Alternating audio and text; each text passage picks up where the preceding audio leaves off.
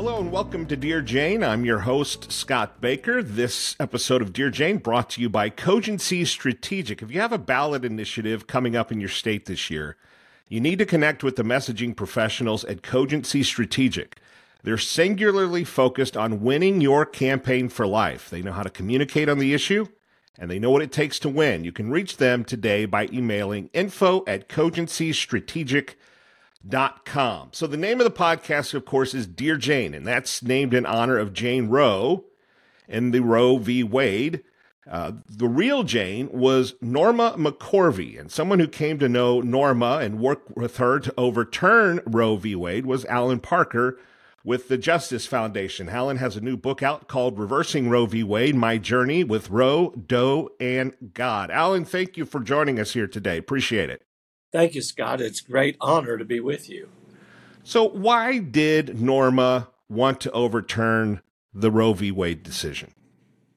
Well, that's a really deep question. And I began to, I met her in the year 2000. And that was about five years after she had switched sides from being a pro abortion advocate to a pro life advocate. So I asked her those questions. And in fact, our book has sworn testimony from Norma McCorvey about what she told the Supreme Court were the reasons why she changed.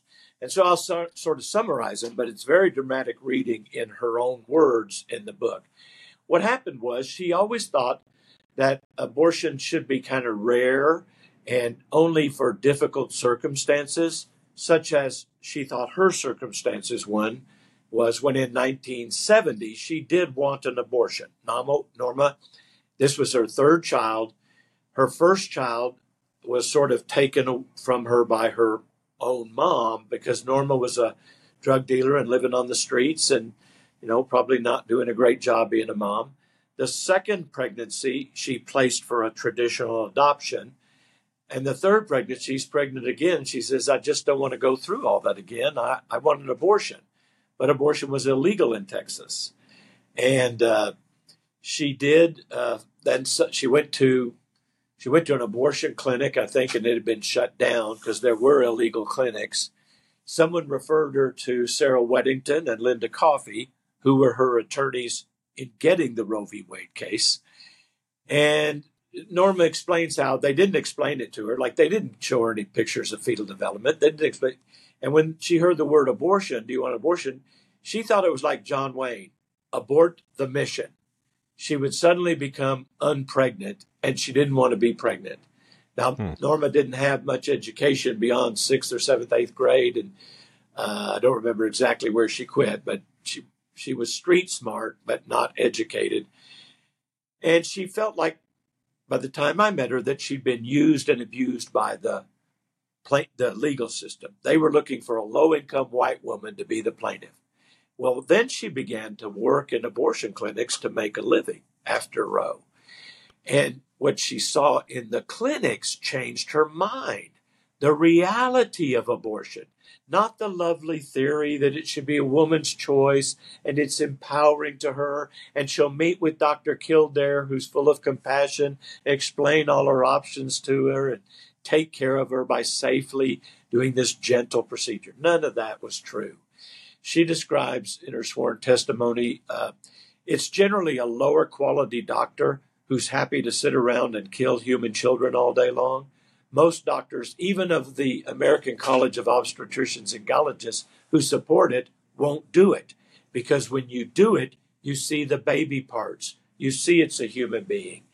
Uh, so it has to be a kind of an unusual person who can kill human beings all along and not let it.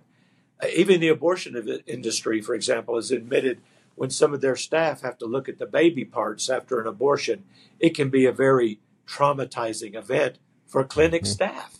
So yeah. Norma got traumatized and she saw him treating women like cattle and very disorganized.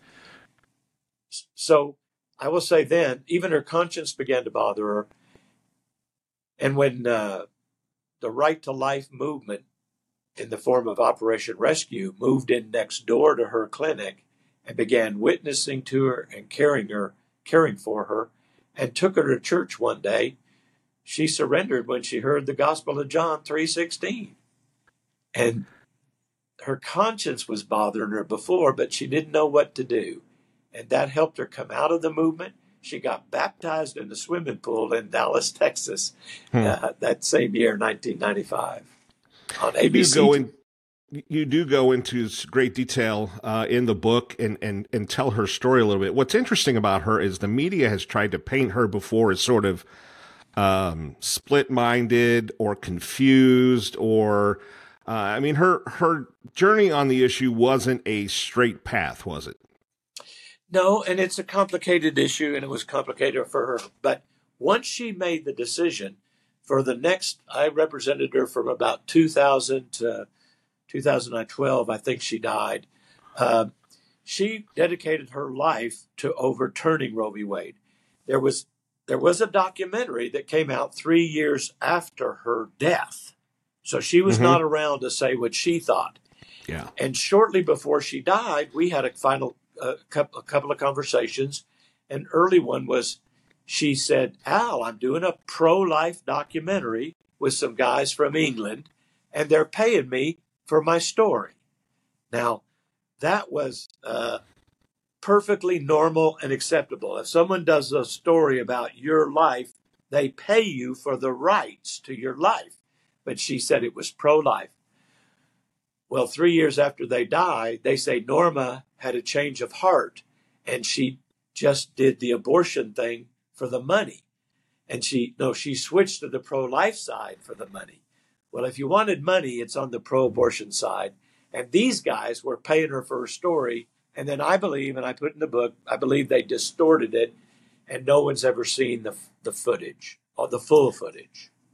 So when did your you said you started to represent her in about uh, 2000? How did you meet her? Sort of take us to, to how how your stories started to intersect. Okay. In 1998, women who'd been hurt by abortion, physically botched abortions, began to come to us in 1998, and we had formed a Women's Health Protection Task Force because women also are bloodied and butchered, butchered and left emotionally scarred and traumatized by abortion. But there was nothing you could do about it except maybe get some regulations in that time. In 2000, I went to my first March for Life, and I just came back from one recently and uh, I had read Norma's book, and a lawyer had asked us if we would represent Norma in a case where she was going to reveal for the first time she was against abortion and help a little 16 year old girl who'd been forced to have an abortion uh, against her will recover some damages. So, coming back from that uh, thing, Norma saw me, and, and I didn't know it. There was a huge snowstorm, kind of providential that made her stay in Dallas an extra two or three days, and she attended the hearing was I where I was speaking, and she liked what I had to say, and she, she on on the way home from that, it hit me that Norma and Sandra could not only file friend of the court briefs in lots of cases, they could file what's called a Rule 60 motion in their own original cases, asking the Supreme Court to reverse their own cases and that it was possible. I'm a former professor of civil uh, civil procedure in the law, and uh, this was possible. So I prayed for about 30 days actually, because at that time I said I said to the Lord, "Is this really you or is this me?" And and I said, "Nobody can break through the stronghold, Lord." I said, "It's the biggest abortion distortion we called it." no one can break through the brick wall.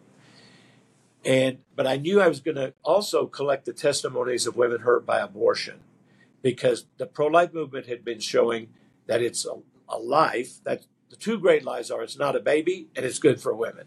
As long as people believe that, abortion will be legal. And the pro-life movement had been showing it's a baby. You can do that with science if people will listen. But the only way to prove it's not good for women, I felt, is through the truthful testimony of women hurt by abortion. So I prayed for 30 days. And this is kind of how the book begins with what I call the, the call of God on my life. And other people know, you know, if you hear or sense God, you pray into it.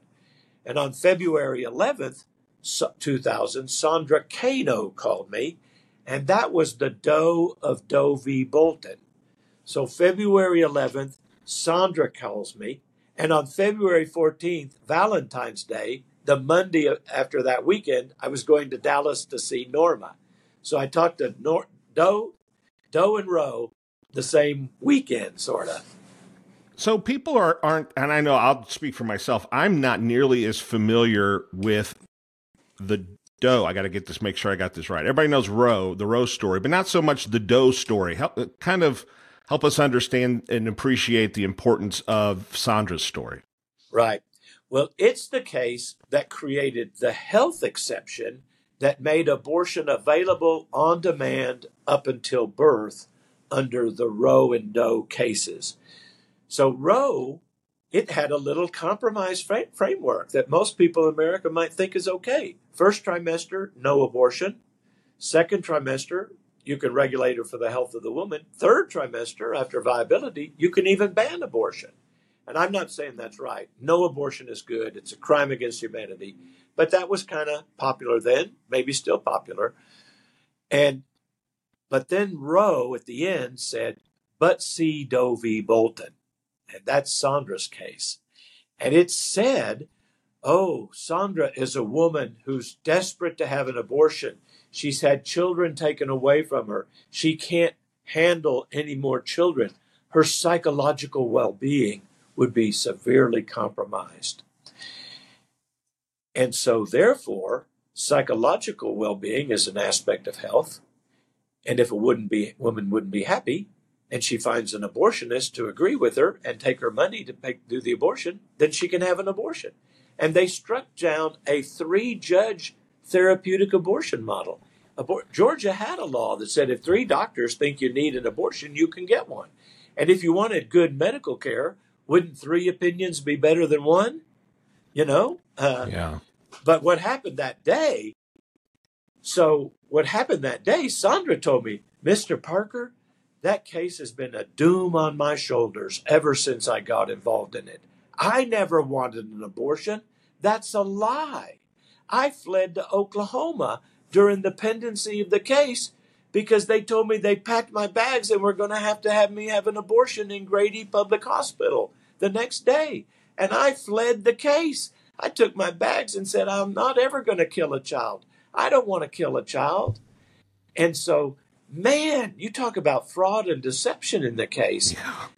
That was amazing. So then I actually said to her, Where do you live? I didn't even know. I'd never met her. And she said, I live in Atlanta. And I said, Well, wow, I'm going to be in Atlanta next week. Can I meet you? And she said, Yes, sir. I'll meet you wherever you want. And the, she was thrilled that she could clear her name at the court. She had actually come out publicly in about 1988 when Operation Rescue was barricading clinics in Atlanta. She hmm. drove around. No one had ever known who Mary Doe was, but when she saw them being willing to go to jail to stop abortion, she said, I've got to do something. And she began a struggle to, to release the records, and her own attorney tried to keep her from revealing her name in the case. Yeah, you and you talk about that in the book. She wants so it's 1988 and she wants to uh, go public with her opposition and come come just come true with her st- story, basically tell her story. Her attorney won't let her. Why is that? Because they were trying to protect the case, Doe v. Bolton, the woman's right to choose. Who, who's they, was, though? Who's okay. they, you think? Well, that uh, it was ACLU attorney named Mar- Margie Pitts Hames in the city of Atlanta, and that's who was representing her at the time. She had a team around her, but that was the lead lawyer. And uh, so I got this incredible story of fraud and deception. That night, uh, my wife came home with a little book called The Bed's Too Short and Other Spiritual Essays and said, I think this is for you. And it says, if have you ever heard of Isaiah twenty eight twenty? The bed's mm-hmm. too short and the covers mm-hmm. are too cramped. No. Well, not until I read your book had I heard of it. Yeah, that's right. And so it said, if you get this, you better go with God, and your ministry's going to grow, or you'll be too cramped. I thought, okay, I am seeking your word, Lord, but being a cautious lawyer, I went and looked up the scripture the next morning. And it starts Isaiah 28, 14 to 22. And I go into this in length in the book, but I don't have to here. But I just want to state this because this is why I wrote the book, really. I wasn't looking for this passage, and now I'm quoting God's word.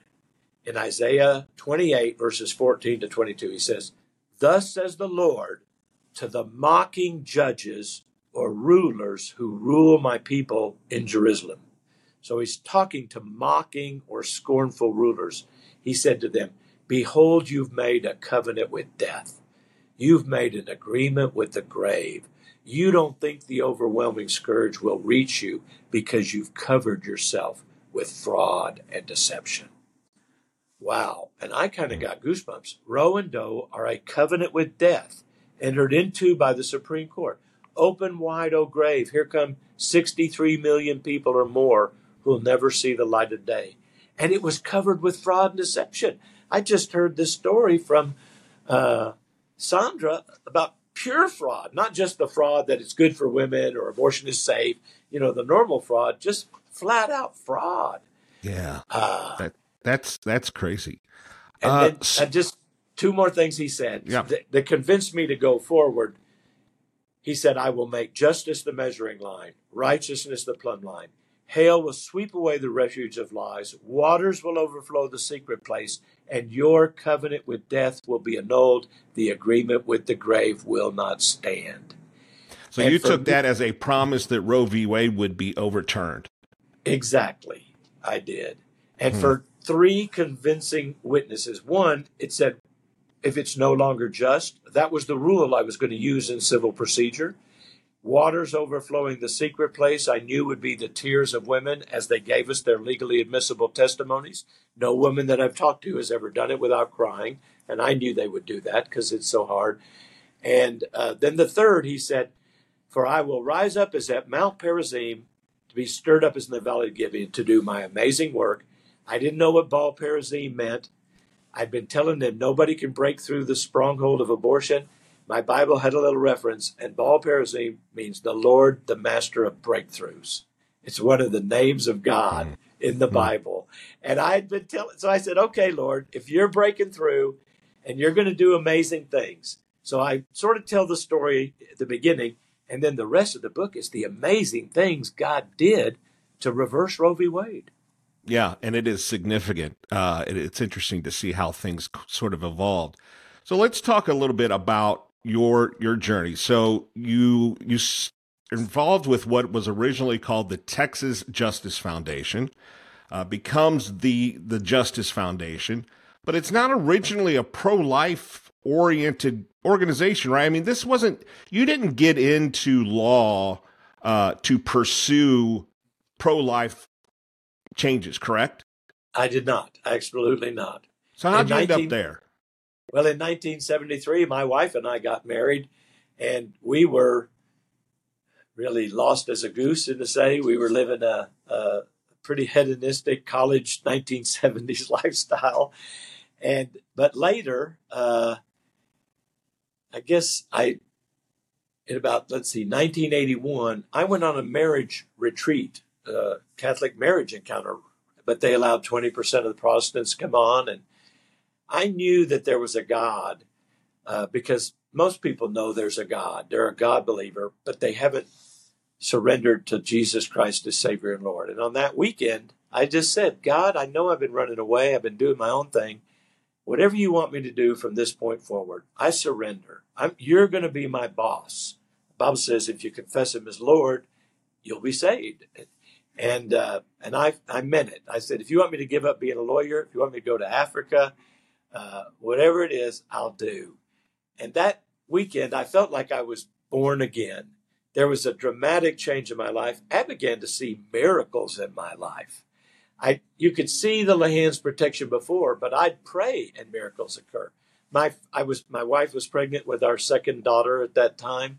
She was placenta previa. We prayed that it changed, and it changed. She had a natural childbirth, and we named that child Christina Faith because of that miracle. And later, then I just went to a former partner and said, I'm thinking of leaving the partnership. I was a partner in a law firm. And he said, Really? Do you, have you ever thought about being a law professor? I said, No, but I'd been telling God, You know me better than I know myself. You pick the job for me, Lord. And he said, This law school where I'm a professor needs a law professor. They don't even know it. I want to help a friend of mine with cancer. If I could give him your name, I'd feel a lot better when I tell him that. This was like two months before school. So I squeaked in as a law professor. and, and God had me a law professor uh, shortly, you know, within a year or two after I'd surrendered my life to him. And then it wasn't until 2000 really that that Norma asked us to represent her that we really again prayed as a as a ministry are we willing to do this? And people in the pro-life movement told me well you might lose a lot of funding. We did limited government free markets private property kind of conservative christian. But to go in pro-life i remember carol everett who was a, a former abortionist and wrote a book called scarlet lady. She said, Well, a lot of your funding will dry up.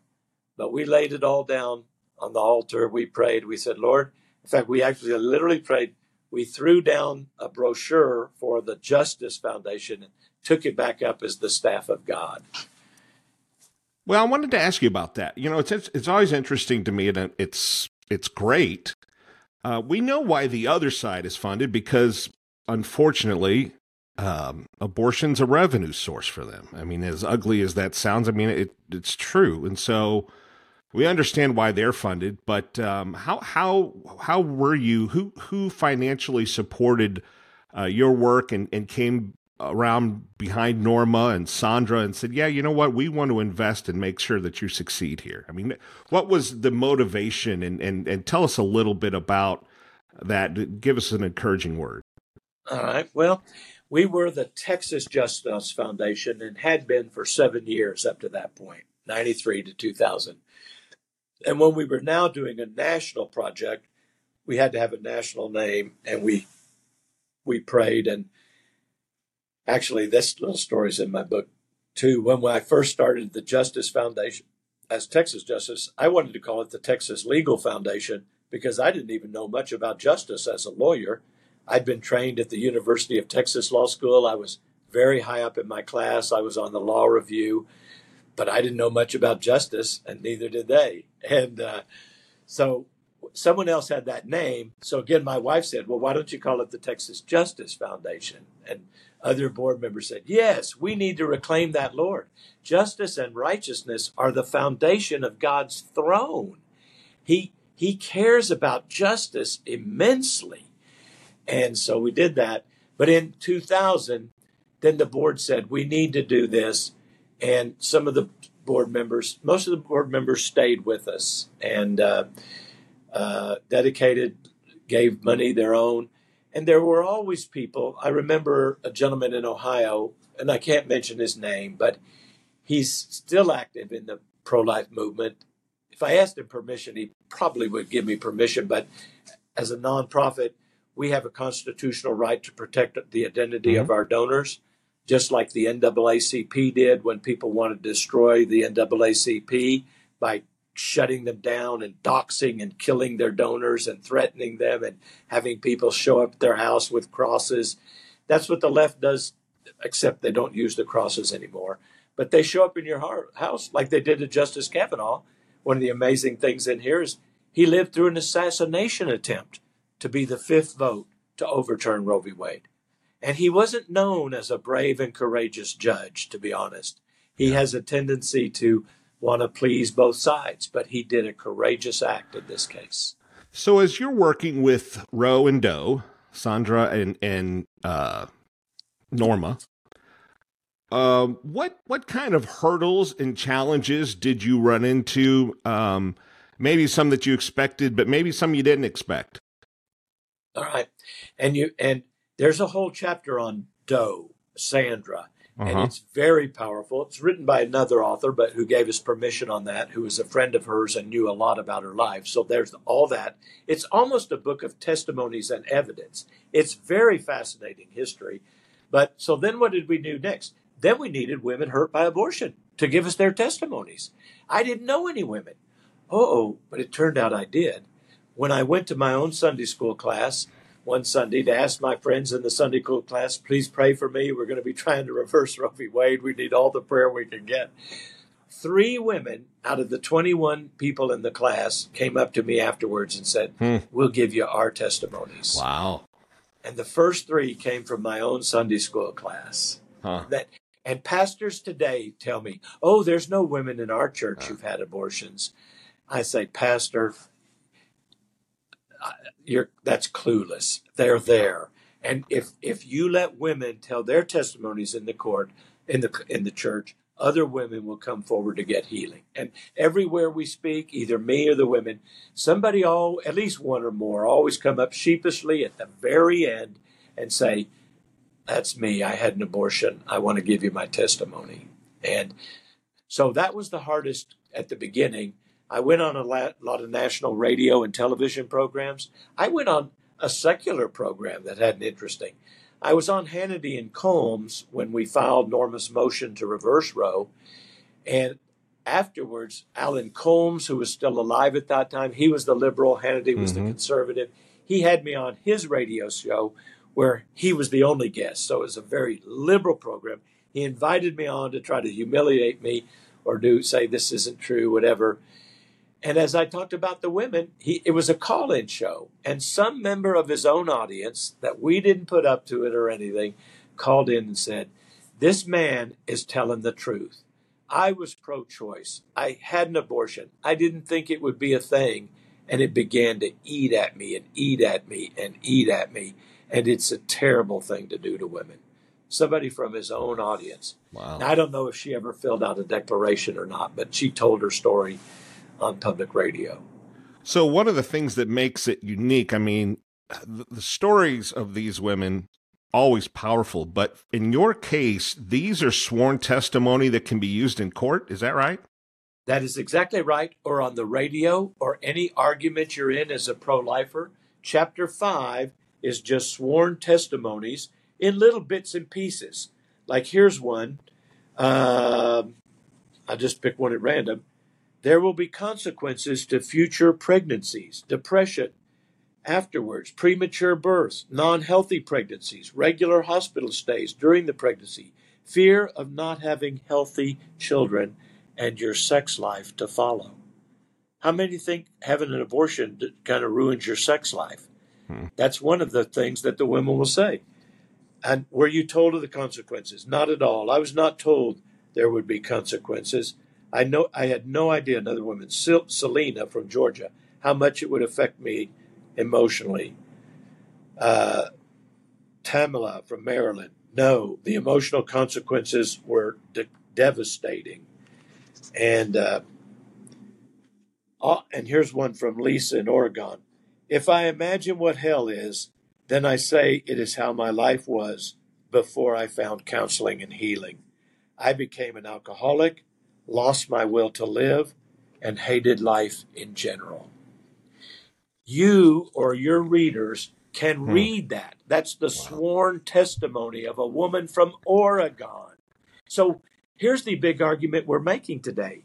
Why would, and this is why every state should ban abortion, and this is the pro life argument.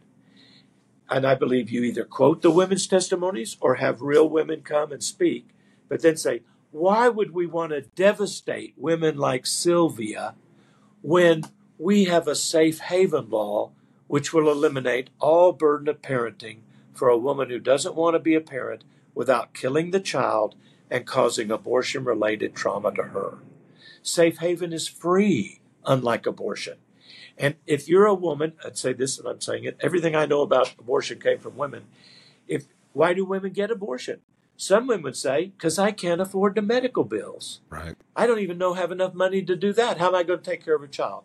Well, if you're a woman who says, I don't know where I'm going to pay my medical bills, then you're automatically low income. And every state in the nation will pay all your medical bills for pregnancy, just the exam, the pregnancy, delivery, and aftercare. That's true. Medicaid covers that in all 50 states. And then if you just think you can't take care of a child or you don't want to at this time, your choice. It's free, unlike abortion. So why wouldn't we all want to use safe haven We want to compassionately help women, but killing their child and making them suffer the consequences is not compassion. I think that's such a big, important part of the movement. We're starting to see some uh, some movement in that direction of let's address the reasons why people say women say they want to abortion. What are some of the contributing factors? And let's try to address those as best we can. Uh, right. And then, if as we eliminate those, then we can begin to eliminate abortion. Well, even now, I would just say that that may be one way it gets there legislatively, but right now, it like there are 11 state battles going to occur in 2024 mm-hmm. on whether abortion should be enshrined in the state constitutions. Mm-hmm.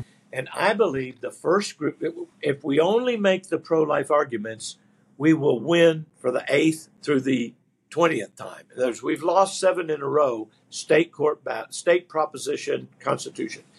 And when we only make the pro life argument, which we've been making for 50 years, we only get about 40 to 43% of the population on our side. And you have to have 50. So we only need to get 10 or 15% to agree with us that, okay, I think abortion's wrong, but I wanted to help women.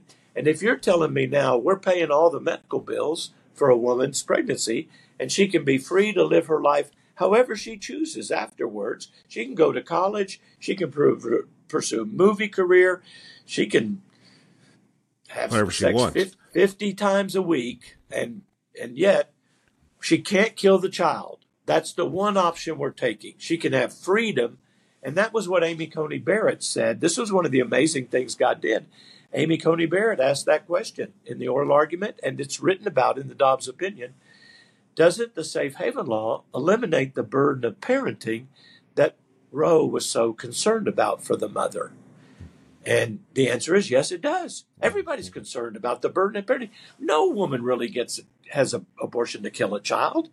They they have to deny it's a child. They don't say I want to kill my child. Right. Right. And but that what they say is I don't know how I'm going to take care of this baby. I don't have strength. I don't have the money. Right. Or I don't want to in some fashion. Yeah. But Safe Haven eliminates all that. Yeah, that's exactly right. The name of the book is Reversing Roe v. Wade My Journey with Roe, Doe, and God. Allan Parker, thank you very much for joining us here today on Dear Jane. Thank you, Scott, for having me, and keep up the great work you do. Thanks for listening to Dear Jane. Let's make sure this pro life podcast gets to as many people as possible. Hit that subscribe button. You can hear Dear Jane every week on your podcast platform of choice, and you can also follow us on Instagram and Facebook. I'm your host, Scott Baker, for our producer, Kate Yule, and our editor, Jacob McCormick. Thank you for listening to Dear Jane.